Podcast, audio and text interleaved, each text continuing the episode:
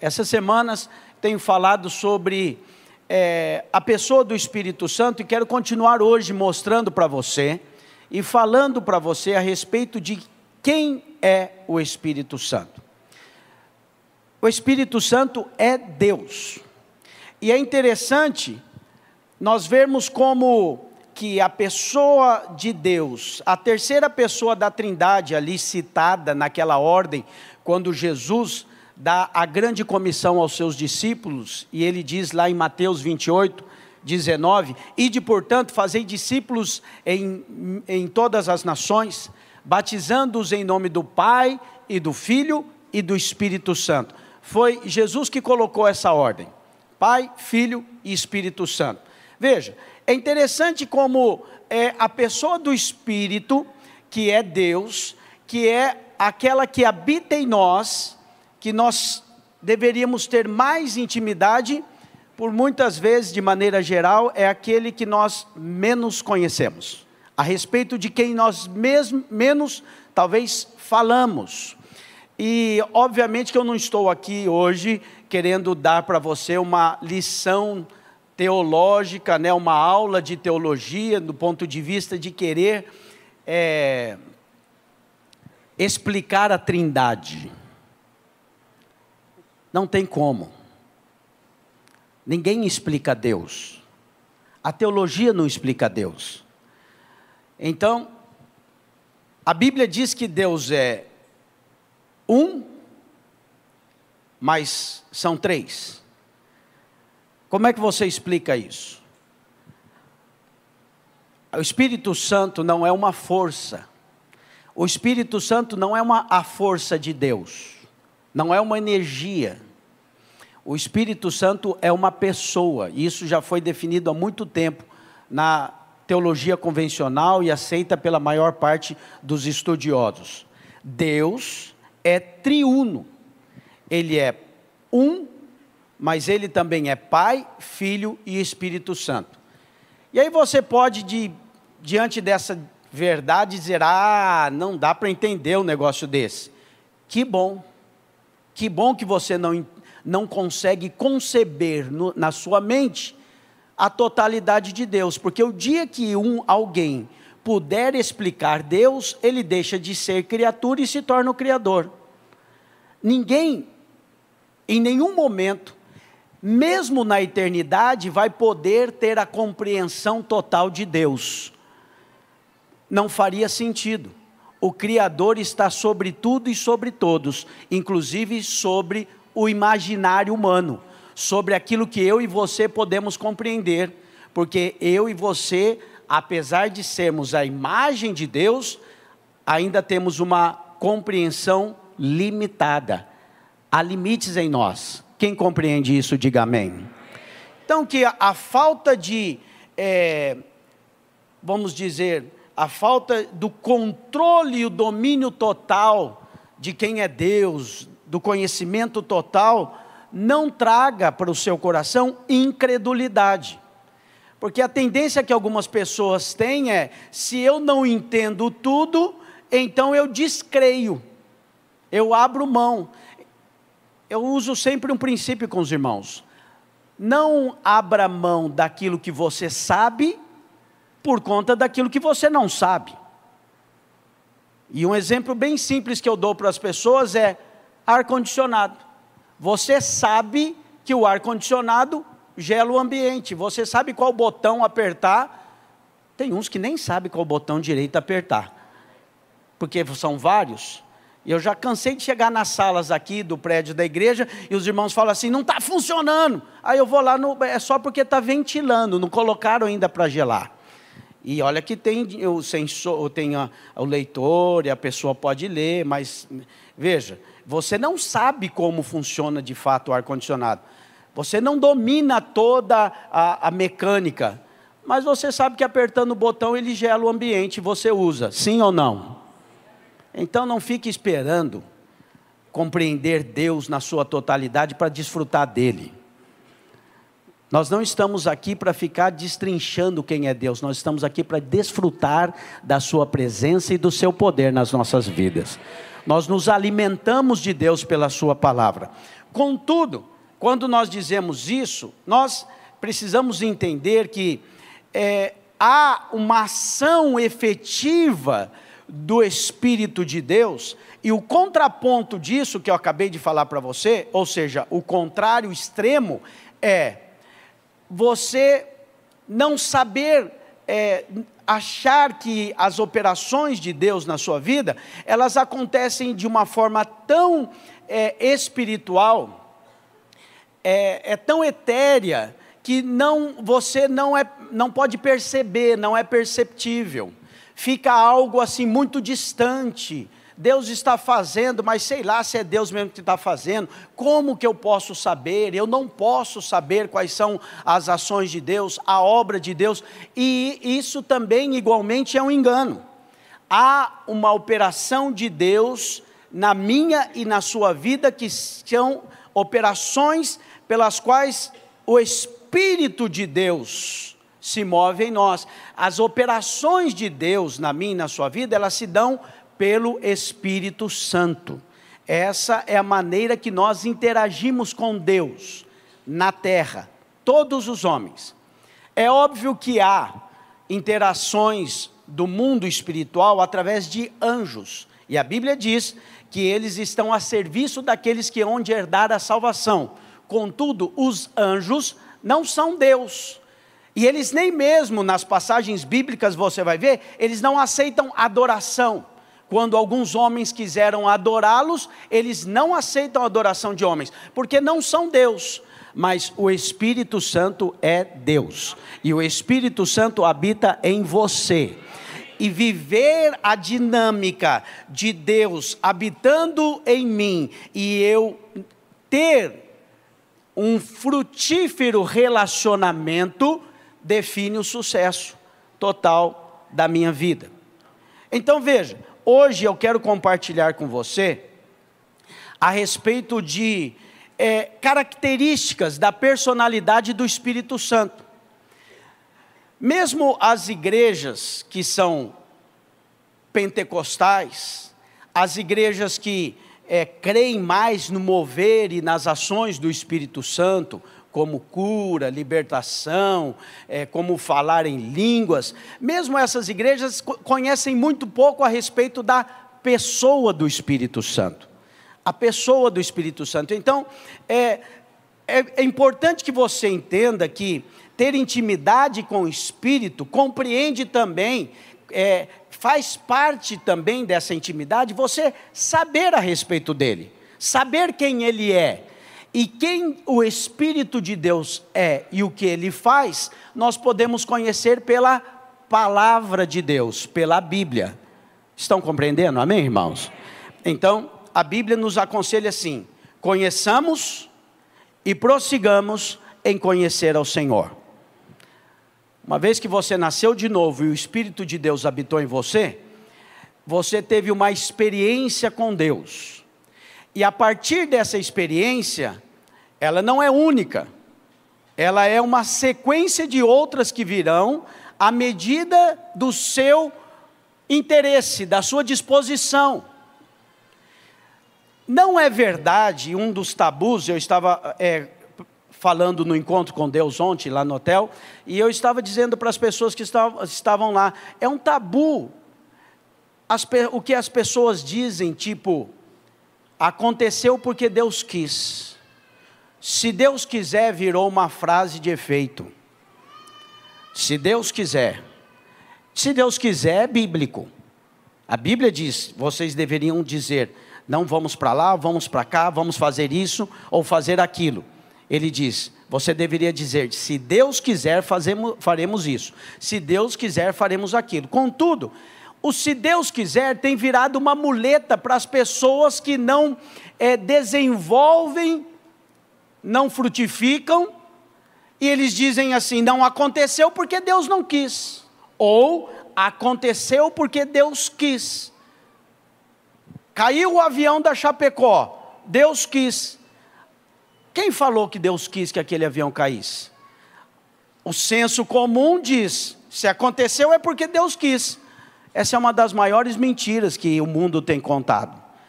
Porque é uma mentira e é uma mentira que danifica a sua vida. Porque você se coloca refém, você se coloca nessa situação como que apático, de mãos amarradas, e não tem o que fazer. Se tudo o que acontece é o que Deus quer, o que Deus não quer e nada muda, o que, qual é meu protagonismo nisso? Quem está entendendo o que eu estou dizendo? Eu contribuo com o que nesse negócio? Tudo é se Deus quiser. Então, a clareza de que Deus opera na terra através dos homens, mas Ele não opera goela abaixo, Ele não força nenhum homem a ser usado por ele, muito menos de desfrutar do que ele tem, é importante na sua vida. É importante que você entenda que há bênçãos de Deus para você, mas ele não vai forçar você a receber. Ele é como aquele pai que tem muito para dar para o filho, mas espera o filho vir pedir, porque ele gosta de dar aquele abraço gostoso e falar: Toma, meu filho, toma aqui o chocolate. E quando você acabar de comer, se você quiser mais, você vem e pede que o papai te dá mais, porque se você for entender claramente a Bíblia, é a história bíblica é Deus vindo de encontro com o homem, porque ama o homem, criou o homem porque ama, salvou o homem porque ama e tem um relacionamento conosco porque ele nos ama. Contudo, é, esses, essas mentiras vão sendo gravadas na mente das pessoas, e aí elas começam então, de alguma maneira, pensar que eles não têm muito é, o que fazer a respeito disso ou daquilo, e só podem dizer: Deus quis, Deus não quis, foi assim, ou foi assado porque Deus quis. Então, isso, essa mentira tem tirado da vida das pessoas a atuação frutífera do Espírito de Deus. Deixa eu te falar uma verdade. O que Deus quer que aconteça na terra só pode acontecer por meio de homens que têm o Espírito de Deus dentro de si. Pastor, Deus não tem poder além dos homens? Claro que tem, mas ele definiu fazer assim. A Bíblia diz: os céus são os céus do Senhor e a terra ele deu aos homens. E então, hoje, Deus opera na terra por meio de homens que podem ser usados pelo Espírito. É que, na verdade, quando eu falo homens usados por Deus, você já pensa logo num padre, num pastor, num guru, numa autoridade espiritual. Mas a verdade é que todo homem que tem o Espírito de Deus, ele é um abençoador dessa geração. Ele é um abençoador da sua casa. Ele é um abençoador da sua família. E quanto mais nós temos a clareza da atuação do Espírito em nós, mais nós vamos desfrutar desse relacionamento. Amém, irmãos? Então hoje eu quero falar do que o Espírito Santo é, quem ele é e como ele, juntamente com você, opera nesses dias. Primeiro, o Espírito Santo de Deus, ele pensa, ele tem pensamentos. Romanos capítulo 8, versículo 27. Romanos 8, 27, olha o que diz. E aquele que sonda os corações conhece a intenção do Espírito, porque o Espírito intercede pelos santos de acordo com a vontade de Deus. Essa palavra aqui no original, intenção, é proneu. Essa palavra significa porque o Espírito Santo, ele é, entende, ele pensa. Proneu é entendimento, é ter pensamentos é ter um entendimento e pensar, ter uma mente pensante. O Espírito de Deus pensa. Agora veja, você é habitação de um Espírito divino que pensa coisas boas e programa coisas boas para você.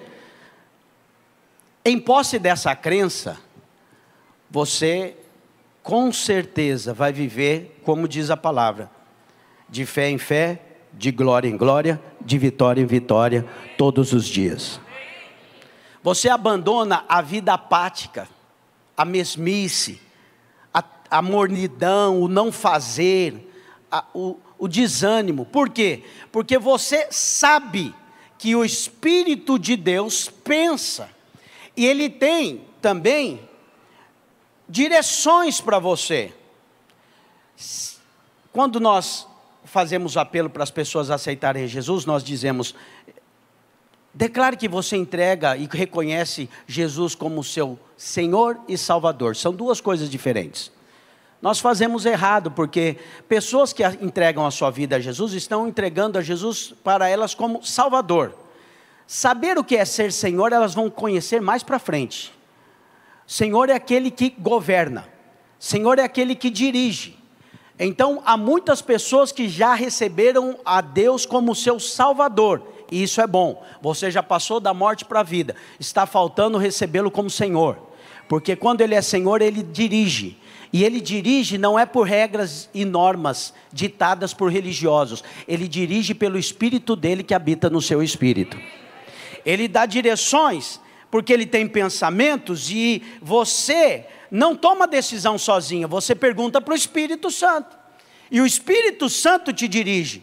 Quando essa dinâmica acontece na sua vida, então ele é Senhor. Quando ela não acontece, ele é Salvador. Senhor ainda não. Então é importante que você entenda que você tem o Espírito de Deus e ele pensa coisas a seu respeito. E ele também deseja, diga comigo, o Espírito Santo deseja. Primeira carta de Paulo aos Coríntios, capítulo 12, versículo 11, diz assim: Todas essas coisas, porém, são realizadas pelo mesmo e único Espírito, e ele as distribui individualmente, a cada um conforme ele quer. Aqui a palavra está se referindo aos dons do Espírito. Vou falar mais sobre isso semana que vem. Os poderes do, de, do Espírito de Deus, o que Deus opera em você e através de você. Mas Paulo diz assim: sabe qual é o critério que o Espírito de Deus usa para distribuir os dons? Como ele quer. Esse é um tabu para muitas pessoas, porque alguns dizem assim: como que o Espírito de Deus pode querer tal coisa? Porque Ele é Deus, talvez, e Ele pode querer tudo. Como que o Espírito de Deus pode dar a vida e tirar a vida? Porque Ele é Deus. Então, deixa eu dar um conselho para você hoje. Pare de lutar contra Deus, deixa Deus ser Deus. Se você tem um Deus na sua cabeça que é você que, que governa, você que define, você que acha qual é o melhor, não se iluda, ele não é Deus. Deus é aquele que governa sobre tudo e sobre todos. Existem quatro atributos que são exclusivos de Deus: a eternidade, ele é onisciente, ele é onipresente e é onipotente. Ele sabe todas as coisas, está em todos os lugares e pode todas as coisas. Fala para quem está do teu lado, deixa Deus ser Deus, irmão. Eu não aceito que Deus tenha feito isso. O problema é seu, ele já fez. Se aceitando ou não, ele é Deus e você não é. Está entendendo o que eu estou dizendo? Não significa que todas as coisas que acontecem na terra foi Deus que fez. Porque se fosse, Jesus não nos ensinaria a orar. Venha a nós o teu reino, seja feita a tua vontade aqui na terra como ela é feita no céu.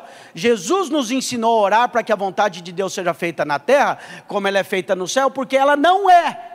Precisa orar para acontecer. Então, na sua casa só acontece a vontade de Deus se você orar e permitir que o Espírito de Deus tenha primazia na sua casa e abençoe a sua casa. Amém? Ah, pastor, eu acho que acontece automaticamente. Nada acontece automaticamente.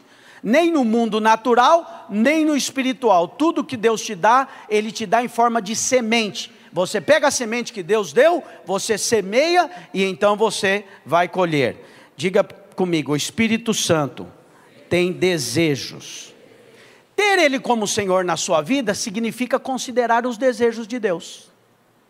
A Bíblia diz assim: considere-o em todos os teus caminhos, e ele lhes endireitará as tuas veredas. Então veja, há males que vêm na sua vida que não são de Deus. E há males e situações que estão na sua vida que até Deus te advertiu. E você não considerou, você foi por outro caminho. Você tem o livre-arbítrio? Claro que tem. Claro que tem. Você pode escolher. Agora, lembre-se que você sempre escolhe a semente e a semeadura, nunca a colheita. A colheita só é um resultado daquilo que você semeou. Entenda que o Senhor deseja algo e considere a palavra do Espírito de Deus na sua vida. Pastor, como faço isso? De maneira simples. Abra mão da religiosidade de manhã, antes de fazer qualquer coisa, lá no seu banheiro, na hora da higiene, ou antes, na sua cama mesmo, você se volta para Deus e fala: Senhor, me dirige hoje. Seja o primeiro na minha vida, fala na minha mente, fala no meu coração que eu tenha a direção do Senhor. É uma oração de dois minutos. E você colocou Deus na frente de todas as suas dificuldades e os seus problemas daquele dia. Você lembrou do Senhor, lembrou que há Deus na sua vida, e com a sua boca declarou que Ele tem a primazia. Você entende isso? Amém? Então não estou pregando aqui nada para você complicado, não. Estou falando que você tem que entender da Bíblia inteira e fazer teologia para você andar com Deus que eu disse para os irmãos na domingo passado, é que a voz de Deus é mais perceptível do que você imagina. Jesus disse: As minhas ovelhas ouvem a minha voz, eu a chamo pelo nome, e elas sabem qual é a minha voz. Pastor, eu não nunca ouvi Deus falar, provavelmente você não nasceu de novo ainda. Provavelmente você precisa ter o Espírito Santo dentro de você. Uma vez que você convidou o Espírito e ele veio habitar dentro de você, e você creu nisso, o Espírito de Deus começa a falar com você. E não é necessário que você faça um curso teológico para ter essa dinâmica na sua vida. Só é preciso crer. Só crer. Outra, outro atributo do Espírito Santo é que ele ama, porque o próprio Deus é amor e o Espírito Santo é amor. Então veja, Romanos capítulo 15, versículo 30, Paulo diz assim: Recomendo-lhes, irmãos, por nosso Senhor Jesus Cristo e pelo amor do Espírito Santo, que se unam a mim nesta luta, orando a Deus em meu favor. Nesse texto aqui, num versículo, Paulo dá conta de falar da trindade. Você vê, tem aqui Jesus, tem Deus e tem o Espírito Santo. E ele diz que o Espírito Santo ama. Então, se alguém diz assim, não me sinto amado, o que, que falta para ele? O Espírito Santo. Porque o Espírito Santo ama. Apesar de você talvez ser carente, nós somos carentes de afeto, o amor que não é o ágape, é o filéu e também o eros, e você pode então ter o amor das pessoas, isso é bom. Aquele que completa a sua vida, e só ele pode completar a sua vida, é o amor que vem de Deus. É a consciência de quanto você é amado. Homens e mulheres que sabem que são amados por Deus, eles têm identidade. Eles não precisam de alguém no Instagram dar like para eles para falar quanto que eles são amados. Eles não precisam de muitos comentários para se sentirem bem. Nada de errado com comentários e nem com likes, eu até gosto também.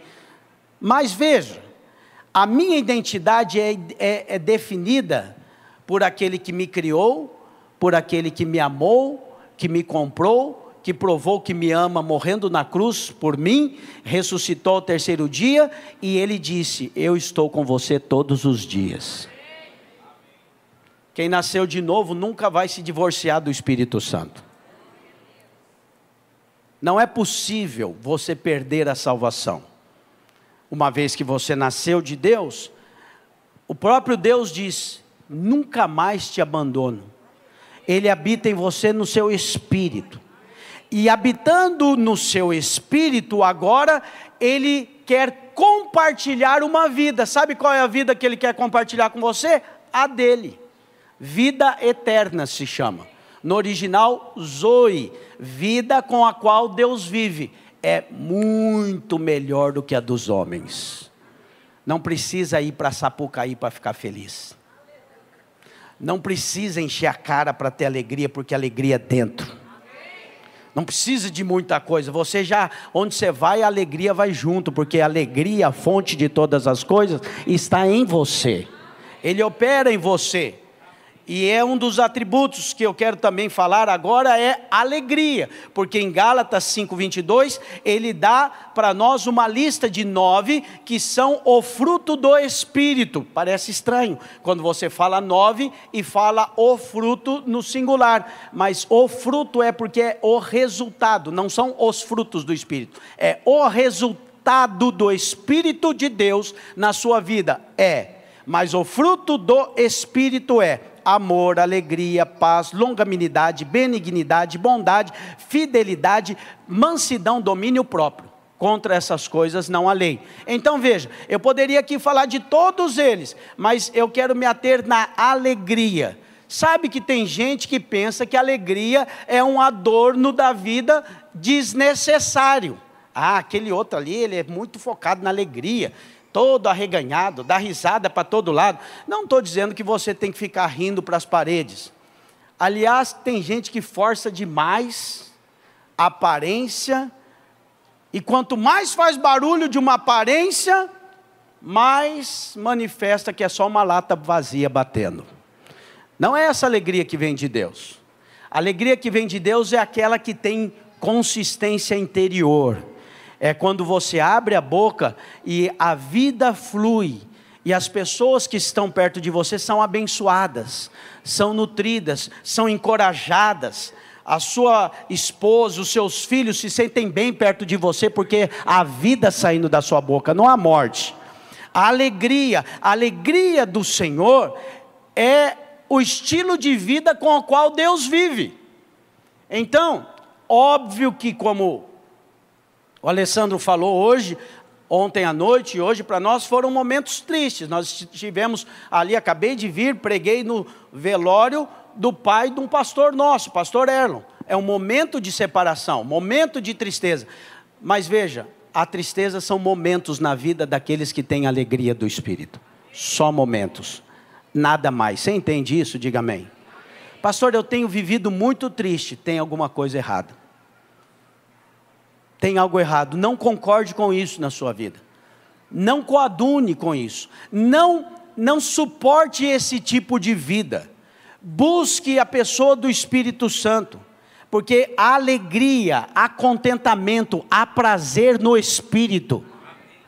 E a alegria do espírito, ele ela é além das circunstâncias ela não necessita das circunstâncias, porque é óbvio que há circunstâncias que te alegram e há circunstâncias que te entristecem, e isso acontece muitas vezes no seu dia, naturalmente. Quer ver? Está com fome, está triste, está comendo, ficou feliz, comeu muito, ficou triste de novo.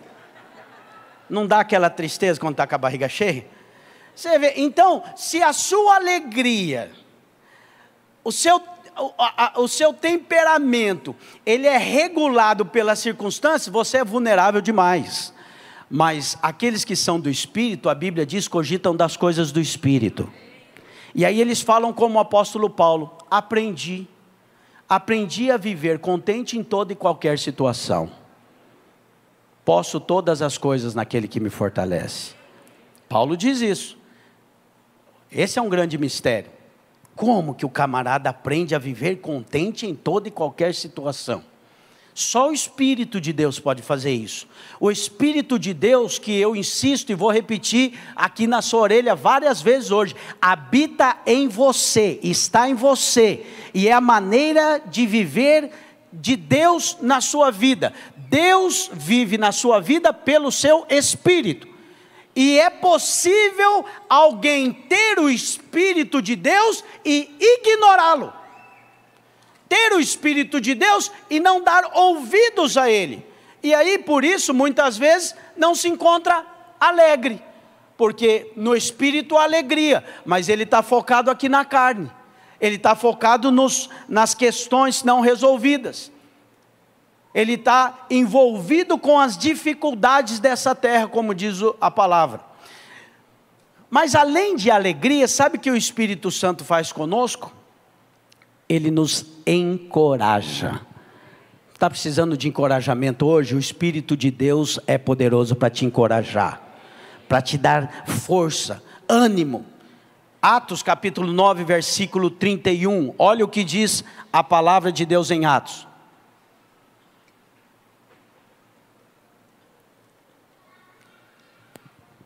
Atos 9:31. Assim, pois, as igrejas em toda a Judéia e a Galiléia e a Samaria tinham paz e eram edificadas e se multiplicavam, orando no temor do Senhor e consolação do Espírito Santo. Sabe o que é consolação? O Espírito Consolador no original é Paracletos, ele é o consolador. O consolador, a consolação do Espírito também significa a motivação do Espírito, a motivação da sua vida. Então veja, há coisas exteriores que te motivam, sim ou não? Como também há coisas exteriores que te desmotivam. Agora existe uma vida de Deus que habita dentro de você, que é a mola propulsora das ações daqueles que têm o Espírito de Deus. A motivação é genuína em Deus. A motivação vem direto do alto. A motivação vem do Espírito de Deus. Então veja, é, nós podemos entender, e é importante que você entenda, qual é o valor da intimidade com o Espírito, não é religioso. As pessoas pensam que ter intimidade com o Espírito de Deus é coisa de gente religiosa. Não. Ter intimidade com o Espírito de Deus é o privilégio e a oportunidade de todo aquele que nasceu de novo. E aquele que abre mão desse privilégio, ele está abrindo mão daquilo que é mais precioso na sua vida aquilo que de mais precioso há na terra, o próprio Deus dentro de você. Agora veja, o que é mais importante, o que Deus pode te dar ou o próprio Deus? Ter o que Deus pode te dar ou ter Ele mesmo? Então, eu não quero dar um nó na sua cabeça, mas no fim de todas as coisas, além de todas as bênçãos dele, o maior galardão que eu e você temos é ele mesmo, é o próprio Deus. Ele é a maior herança. Imagine o que você precisa de Deus, o que Ele pode te dar. Tudo que Ele pode te dar. Ele é Deus. E Ele pode te dar qualquer coisa. De cara, Ele já te deu todas as coisas mais valiosas que você tem na sua vida. Ele te deu a vida. Foi de graça, foi ou não foi? Quanto você pagou para nascer? Custou caro? Ah, pastor, custou para minha mãe, para o meu pai. Não tem dinheiro que paga isso não. Tem uns que não pode ter filhos e tem muito dinheiro, mas não consegue ter. Tem que pegar do outro, tem que adotar. É verdade ou não é? Então veja, a sua vida, aquilo que você tem de mais importante foi te dado, de graça. E aquilo que você tem mais importante, que é a sua vida eterna, a vida de Deus, também é pela graça. Talvez seja por isso que alguns menosprezam. Não é verdade? Eu fiz um curso de casais e nós vendemos para os irmãos barato, menos do que alguns que estavam orientando a gente vender, porque é para a igreja. Mas eu, nós demos, acho que uns 100 cursos nós demos, quase 100, 80 cursos nós demos principalmente porque eram pastores, falaram, meu irmão, nós queremos abençoar. Não vou nem te contar quais foram, é, qual foi a, o percentual muito pequenininho daqueles que receberam de graça, que participaram, que fizeram o curso. Como é que você sabe, pastor? A plataforma conta, eles irmãos não sabia disso. A plataforma sabe lá e ela fala para você quem viu e quem não viu. Aí eu fui tentado até ficar milindrado. Falei, não vou ficar milindrado. Não, às vezes esses irmãos não estão ouvindo porque o casamento deles é 100% perfeito. Será? Só uma ironia. Não é. Sabe o que acontece? Acontece que ele ganhou de graça e ele menospreza. Se ele tivesse pago, ele ia valorizar. Por isso é bom cobrar. Não só pelo bem de quem recebe, que receber é bom, mas é para saber se quem está recebendo tem valor. Você entendeu por que, que é tão difícil receber a graça e desfrutar dela? Por quê? Porque eu e você somos muito pobres para comprar de Deus, e Deus é muito rico para vender para nós. Eu e você, juntando todo o dinheiro do mundo, não compraríamos o sangue do Filho de Deus. Por isso ele veio e ele deu por mim e por você. Mas ele, junto com o sangue, ele te deu o Espírito Santo também. Não menospreze o Espírito de Deus. Não abra mão da vida que Deus te deu. Não abra mão da prerrogativa poderosa e abençoada de ter o Espírito Santo te guiando.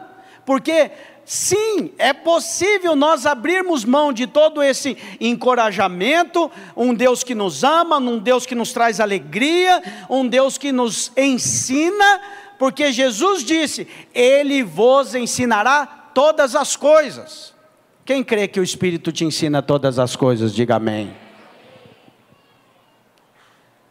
Hebreus capítulo 7, 3, eh, versículo 7 diz assim: Portanto, como diz o Espírito Santo, se ouvirdes hoje a sua voz, não endureçais os vossos corações, como no dia da provocação, no dia, como, é, como na provocação, no dia da tentação no deserto. Se hoje ouvirdes a sua voz, não endureça o coração. Sabe de quem que aqui Hebreus está falando? Do povo de Deus, não era de um povo estranho, era dos hebreus, povo escolhido por Deus. Ele diz: Esse povo aqui ouviu a voz de Deus e endureceu o coração. Então veja, quando você é tocado pelo Espírito através de uma palavra como essa, abra o seu coração e decida, diga: Espírito Santo, eu quero ouvir a Sua voz. Eu quero ter a sua direção. Eu quero andar na intimidade com o Senhor. Eu desejo que o Senhor fale na minha vida todos os dias. E o falar do Espírito Santo, o ensinar do Espírito Santo, é para minha vida, para a sua vida, hoje, de maneira muito prática. Não fique esperando que o Espírito Santo fale com você em ocasiões especiais. Bom dia, hoje é dia do seu aniversário. Sou o Espírito Santo, vim para te dar parabéns. Não é assim que acontece. O Espírito de Deus é um com você. Ele é um no seu espírito. Sabe o que acontece às vezes? Você que tem o espírito, Deus fala com você no seu espírito e você pensa que é você que está pensando. E Ele deixa você pensar. É tão um com Ele que você diz assim: tive uma ideia, senti um negócio. Tem irmãos que falam: senti uma coisa, senti um negócio. Alguém vem falar comigo e eu tenho uma palavra, o Espírito de Deus fala comigo, fala assim com essa pessoa, fala assim, assim, assado. Aí eu falo. Aí eu, eu vejo a reação da pessoa. Não é uma fala minha. Quando é o Espírito de Deus falando, sabe o que acontece? Vai lá dentro do coração da pessoa. Não acontece com todos, mas a reação da maioria, sabe qual é? Já enche o olho de lágrima. Porque não sou eu falando, é o Espírito de Deus falando. Você tem a direção do Espírito de Deus em você abrir mão disso ou não, é uma decisão que você toma, mas não é hoje no culto. É uma decisão que você tem que tomar todo dia, toda hora, na sua vida. Não sei se você entende, eu creio que sim, porque você tem o Espírito. Essa é a dinâmica da sua vida. Ouvir a voz do Espírito. Se hoje ouvirdes a voz do Espírito, não endureça o seu coração. Pastor, mas é, é uma coisa muito assim difícil, eu fico aqui tentando, né? Será que Deus falou comigo? Será que não falou? Como que eu vou saber? Aí vira uma luta dentro de você? Não, Pensa bem. Deus é Deus. Ele quer falar com você, ele não consegue se comunicar com você. Ah, eu falei, mas ele não entendeu. não é possível. A multiforme graça de Deus significa que ele pode se manifestar para mim e para você com muitas formas diferentes. Ele vai se manifestar para você do jeito que ele quer, e ele vai se fazer entender do jeito que ele achar que deve. Tem testemunho de um irmão que era, estava aqui conosco, pastor, que ele estava na rave, chapado. Não sei o que, que ele tinha fumado ou bebido, ou sei lá, ou tudo junto. E sabe quando é que Deus falou com ele? Na caixa de som que estava batendo na orelha dele. Deus falou bem gritando na orelha dele: Aqui não é o seu lugar. Sai daqui. Ele, caramba, estou muito doidão. Então Deus não fica mandando bilhetinho com, com ai, vamos decifrar Sherlock Holmes do, do Evangelho. Não. Deus fala com o camarada, e aí ele conta o testemunho. Rafael, foi ou não foi? Aí ele conta, eu estava lá, ouvi a voz, falei, meu Deus do céu, Deus, quem falou comigo? E falou de novo, não é aqui o seu lugar, sai. E isso tem muitos, nós sabemos de muitas pessoas, muitos testemunhos. Agora, é importante que você creia, porque todas as vezes que você menospreza, nunca fique pensando que Deus é assim, ah, eu sou Deus mesmo, não ligo não, pode menosprezar à vontade, não. O Espírito de Deus é uma pessoa, e ele é muito educado. O diabo não, os espíritos malignos, eles possuem a vida das pessoas. Eles conduzem a vida das pessoas, eles possuem, eles tomam a vida das pessoas, e sem querer as pessoas fazem loucuras. O Espírito de Deus, ele espera ser convidado. Você precisa abrir. Em Apocalipse, ele diz: Eis que estou à porta e bato. Se alguém ouvir a minha voz e abrir a porta, entrarei em sua casa, cearei com ele e ele comigo. Amém? Aí você diz assim, pastor, mas essa pregação e essa frase aí é para quem não tem Jesus, que ele vai entrar no coração ainda. Não, essa, é, essa fala aqui é para a igreja.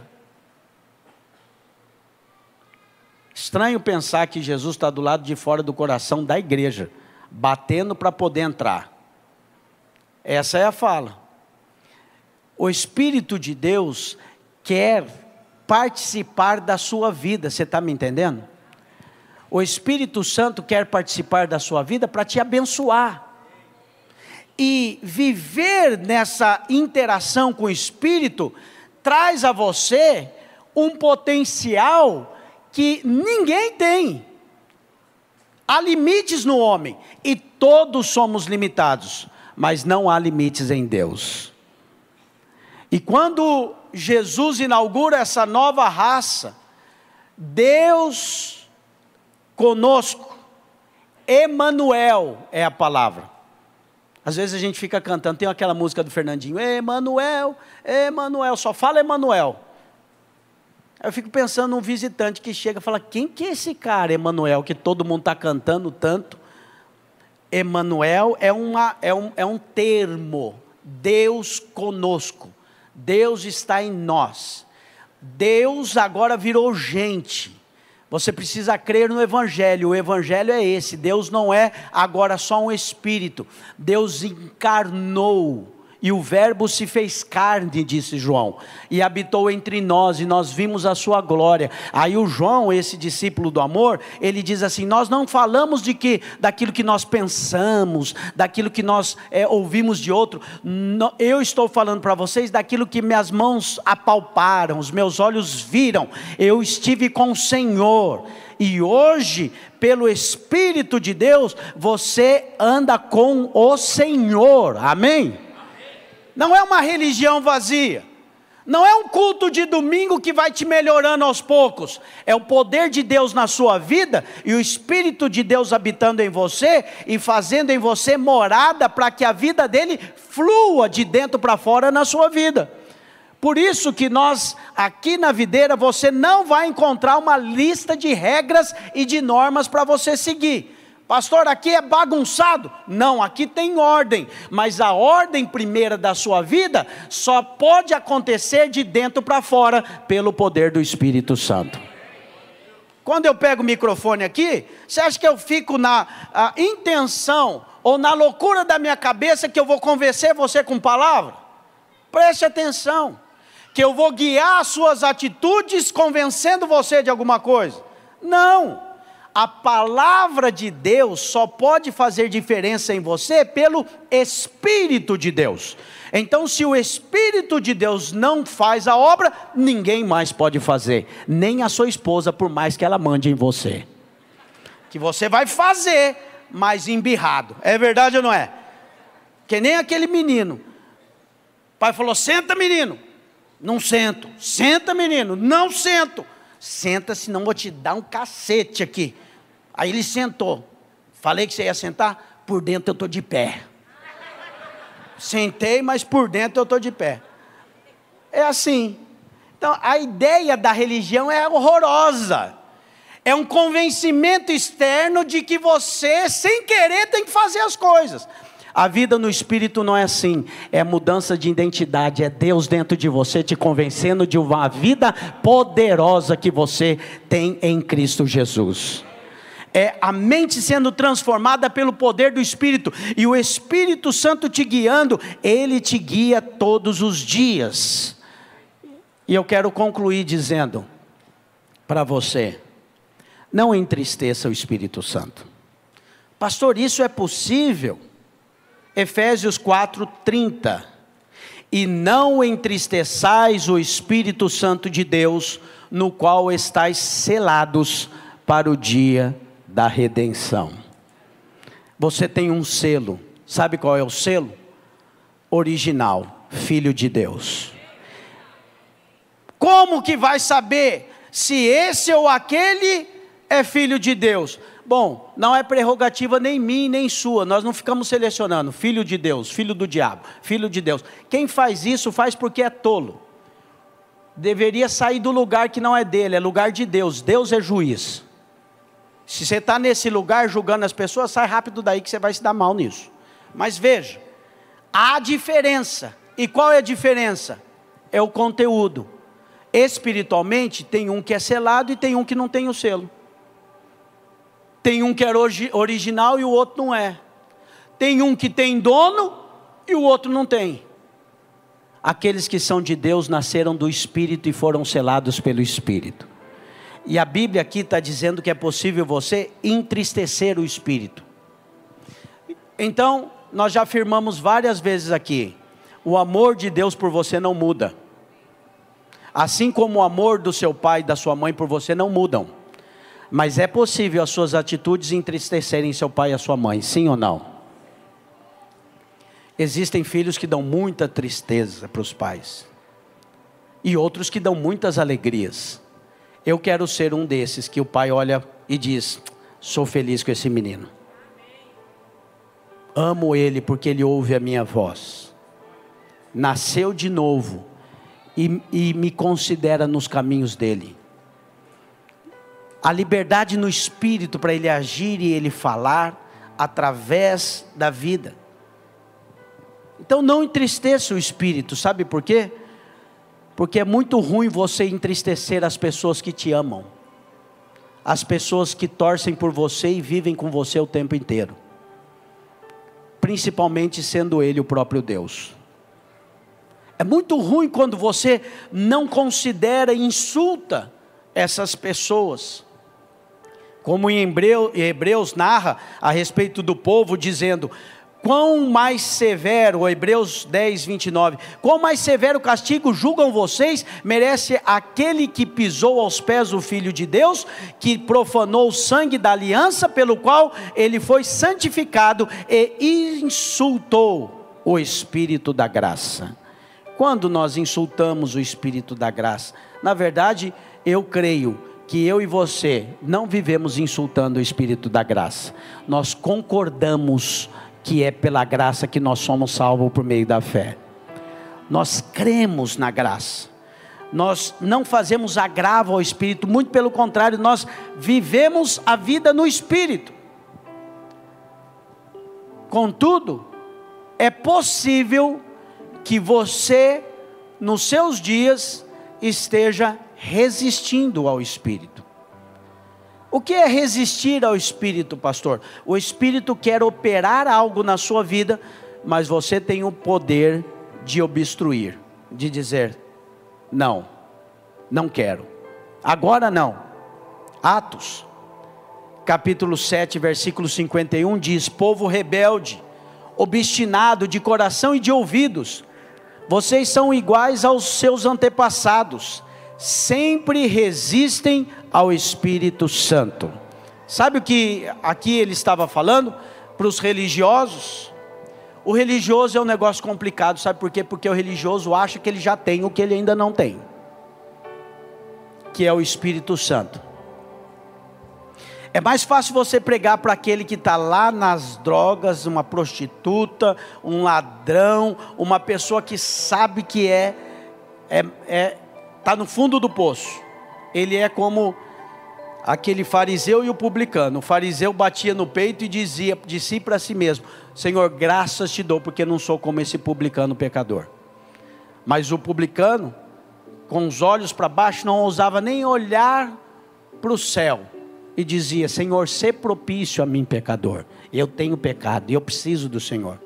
Jesus falou: Qual dos dois que voltou justificado? Foi aquele porque ele reconheceu a necessidade de Deus. Resistir à voz do Espírito é você não ter a humildade diante de Deus, e os homens, aqui de Atos, resistiam como resistiram seus antepassados. E os judeus diziam: Nós temos Deus, nós somos filhos de Abraão. Mas o Filho de Deus veio na terra e eles não reconheceram. E Jesus falou: se vocês tivessem Deus, vocês iam me reconhecer, porque Deus é meu Pai. E vocês não estão reconhecendo. Então, ter o Espírito de Deus não necessariamente significa vir à igreja ao domingo. Vir à igreja ao domingo é bom, amém? É bom congregar. Ter o Espírito de Deus vai para além disso. Ter o Espírito de Deus significa ter um coração quebrantado diante de Deus e reconhecê-lo no seu caminho. Ter o Espírito de Deus e ser guiado significa não resistir ao Espírito.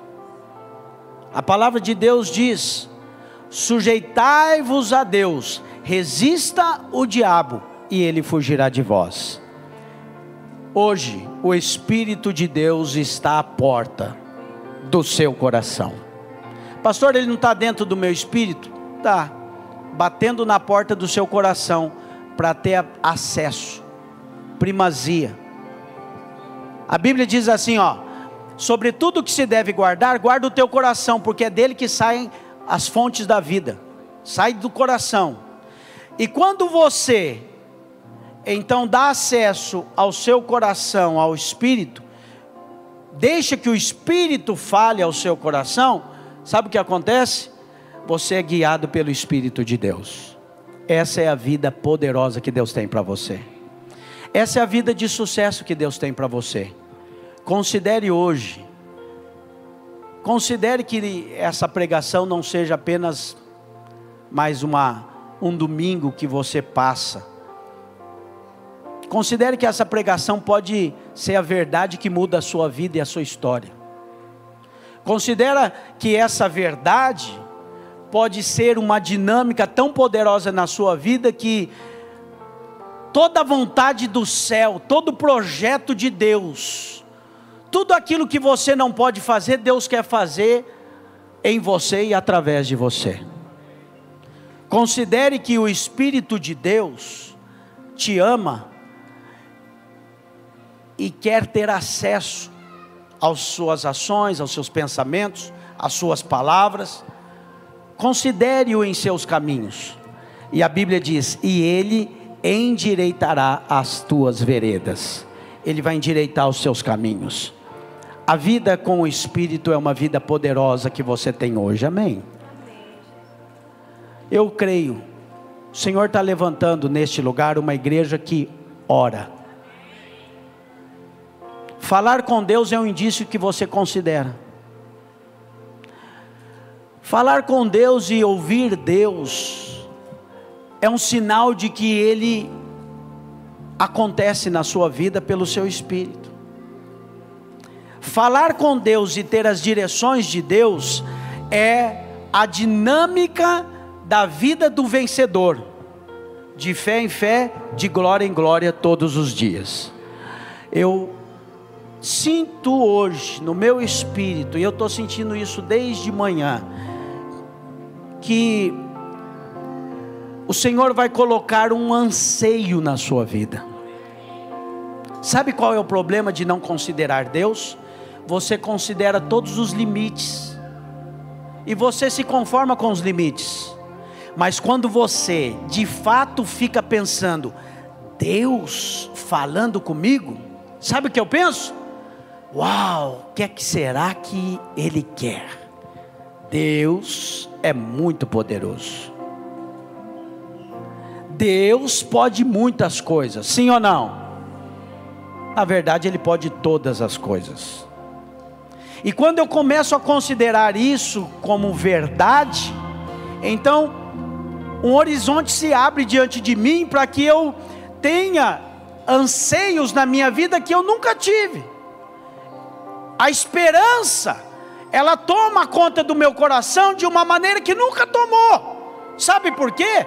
Porque o Deus de toda a vida, o Senhor do universo, aquele que é eterno e tem todo o poder, habita em você e vai levar você a coisas grandes que nem olhos viram, nem ouvidos ouviram, nem jamais penetrou no coração humano o que Deus tem preparado para aqueles que o amam. Mas sabe o que Paulo continua dizendo? A gente fala esse texto e para. Depois você lê na sua casa, ele diz: Mas ele nolo revelou pelo poder do Espírito. Ele está revelando a você todas as coisas que Deus haverá de fazer na sua vida, e ele faz isso pelo Espírito Santo. Abrir mão disso é completa loucura. Ser um religioso limitado é loucura. O que Deus quer e Ele tem para você hoje é o que Jesus deixou bem claro, e eu e você não podemos ignorar. Eu vim para que vocês tenham vida e tenham vida em abundância. Considera. Você consegue considerar o que é abundância para Deus? Quando você fala de alguma pessoa que ganha um salário mínimo, ele diz assim: é muita abundância. Você pode entender, ele está falando abundância dentro de. Quanto que é o salário mínimo? Que eu nem sei quanto que é. 1.200 e alguma coisa? Essa é a abundância dele. Ótimo, está tudo bem. É muito limitado. Mas aí quando você fala de abundância para alguma pessoa que tem muito mais recurso financeiro, aí você pensa: "Uau, ele tem muita abundância" creia, é limitada também, ainda que seja muito grande. Mas não há limites em Deus. Não há limites em Deus. E quando você ouve Deus na terra, que virou gente, dizendo: Eu vim para que vocês tenham vida e tenham essa vida de maneira abundante, você crê, então a sua vida nunca mais é a mesma, porque você é cheio de uma ânsia, você é tomado por um anseio por aquilo que Deus fez, está fazendo, irá fazer na sua vida. O Espírito de Deus hoje coloca uma grande esperança no seu coração uma grande expectativa de coisas boas que Ele tem para você. Hoje é dia de nos voltarmos para o Espírito e dizermos: Toma o teu lugar na minha vida, lugar de honra. Quem pode dizer amém para isso? Fique de pé, feche os seus olhos. E por alguns instantes considere o Espírito de Deus no teu caminho. Por alguns instantes, por alguns instantes fale com Ele, não fale com quem está do lado. Por alguns instantes, desconsidere quem está do lado e volte o seu pensamento a Deus. Não precisa ser nem muito tempo, é só alguns minutos. Tira lá do seu interior uma sinceridade que você tem. Seja sincero diante dele e diga: Senhor, eu ouvi essa palavra hoje, e é isso que eu quero na minha vida. Eu ouvi, eu considero, eu quero. Faça isso agora, em nome do Senhor. Enquanto os irmãos cantam, você ora.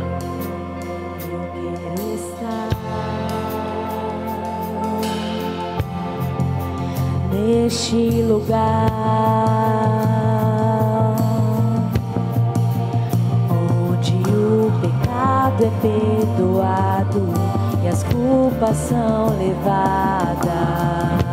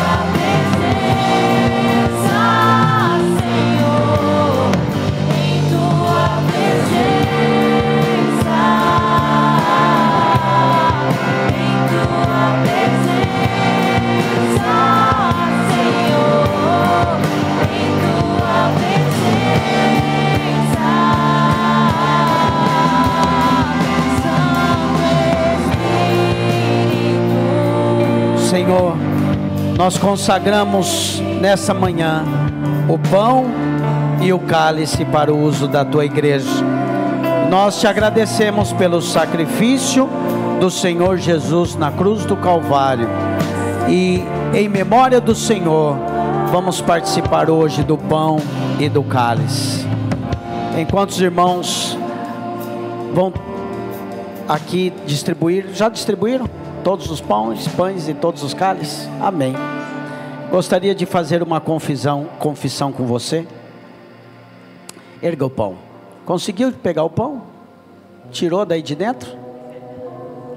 Tira com cuidado para não cair, que o pão é bem pequenininho.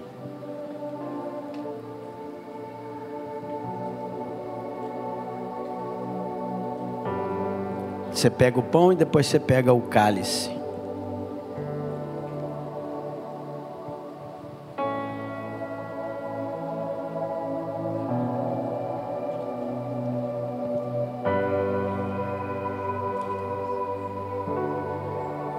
Um santo anseio de Deus. Há uma santa presença de Deus. O Espírito de Deus é santo. E viver essa vida é o que importa, é o que vale a pena. Há muitas coisas boas nessa vida que Deus mesmo fez para você desfrutar. Contudo, nada, nada, nada se compara. O amor de Deus que está em Jesus Cristo, nosso Senhor. Nada se compara. Nada se compara à graça e à eternidade. Nada se compara à obra de Cristo na cruz do Calvário, que incluiu a humanidade na divindade e abriu caminho para que o Espírito do próprio Deus habitasse dentro do homem. Deus me diz que nesses dias você terá sua mente aberta a respeito desse relacionamento. Não, não se aflija, não fique angustiado e nem achando que esse relacionamento vai se dar com base na tua sabedoria, na força do seu braço. Mas é importante dar atenção. É importante considerar. A Bíblia diz que nós somos transformados quando nós contemplamos ao Senhor. Sabe o que isso significa? Só para um pouquinho, olha para Ele. Deus é tão poderoso que Ele é capaz de tocar na vida de alguém que simplesmente olha para o céu e diz: Meu Deus. E a frase e a palavra é essa: Todo aquele que invocar o nome de Deus será salvo. É só olhar, é só buscar, e aí o Espírito de Deus toma o seu espírito. Isso vai se tornar uma rotina na sua vida. Cada dia mais, a voz do Espírito será audível para você. Você crê assim? Vamos fazer uma confissão juntos? Erga o seu pão e diga comigo: Este é o corpo de Cristo, Ele é o pão vivo que desceu do céu. O Verbo que se fez carne habitou entre nós e nós vimos a sua glória, a glória do unigênito do Pai, cheio de graça e cheio de verdade. Ele levou sobre si as nossas dores e as nossas enfermidades, e o castigo que hoje nos traz a paz estava sobre ele, e pelas suas feridas eu fui sarado. Hoje eu vivo a vida de Cristo, dele eu me alimento, por ele eu vivo. Ele é a verdade, ele é a vida. Aleluia. Erga o seu cálice nessa hora. Diga: Este cálice é o cálice da nova aliança, do sangue do Cordeiro. O sangue foi derramado, a dívida foi paga, e hoje não há mais acusação e nem condenação para aqueles que estão em Cristo Jesus. Eu creio no poder do sangue e eu acredito que Ele pagou a minha dívida e hoje eu faço parte da nova aliança do sangue do Cordeiro. Ele me salvou e sobre mim não há mais acusação. E em memória dele eu participo desta deste cálice até que ele venha. Erga o cálice e faça essa declaração com fé no seu espírito. Diga: é até que ele venha. Um dia o Senhor voltará e nós estaremos com ele e viveremos com ele e estaremos com ele para sempre. Você crê nisso? com muita fé, coma do pão e beba do cálice, em nome do Senhor.